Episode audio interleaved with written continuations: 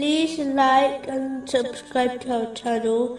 Leave your questions and feedback in the comments section. Enjoy the video. Continuing from the last podcast, which was discussing chapter 106, verse 4. and made them safe, saving them from fear. If Muslims desire to enter the sanctuary and refuge of Allah, the Exalted, in this world and the next, they must sincerely obey Him by fulfilling His commands, refraining from His prohibitions, and being patient with destiny, according to the traditions of the Holy Prophet Muhammad, peace and blessings be upon him. The same way a worldly king will not protect or honor the one who disobeys them, neither will Allah, the Exalted.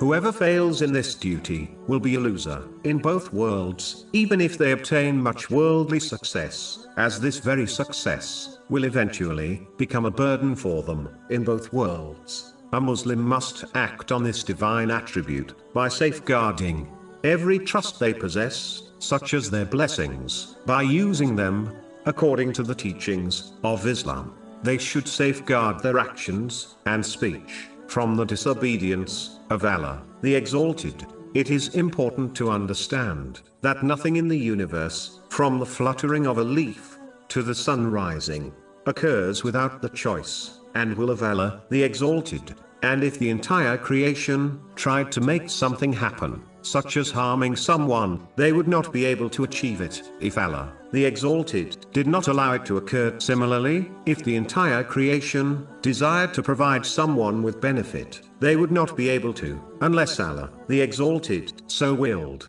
This has been advised in a narration found in Jami At Tirmizi, number 2516. Therefore, a Muslim should remain steadfast in the sincere obedience of Allah, the Exalted, by fulfilling His commands, refraining from His prohibitions, and being patient with destiny, according to the traditions of the Holy Prophet Muhammad, peace and blessings be upon him, as only He alone can provide someone with good, and protect them from harm.